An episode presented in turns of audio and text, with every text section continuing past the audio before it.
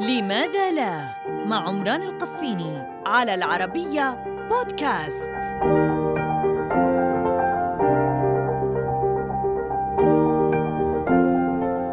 لماذا لا تختنق الحيتان؟ ستقول لي ولماذا لا تسأل عن السمكة؟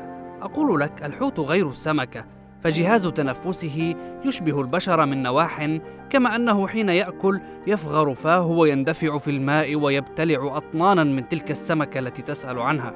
حتى وقت قريب لم يكن العلماء يعرفون كيف تتفادى الحيتان الاختناق. لكن نموذجا ثلاثي الأبعاد لفم الحوت من الداخل بعد نظرة على الحيتان النافقة حل اللغز فعلا. في آخر فم الحوت سدادة لحمية كبيرة تغلق بلعومه في فترة الراحة، فهو لديه جهاز تنفس علوي وفتحة في ظهره، ويخرج بين الحين والحين إلى السطح ليأخذ الهواء. أما في وقت الأكل فإن تلك السدادة تتحرك باتجاهين، تغلق جهاز التنفس العلوي وتنزل في الوقت نفسه لإغلاق الجهاز السفلي، أي أنها تجعل للأكل وجهة وحيدة، المعدة ليس غير.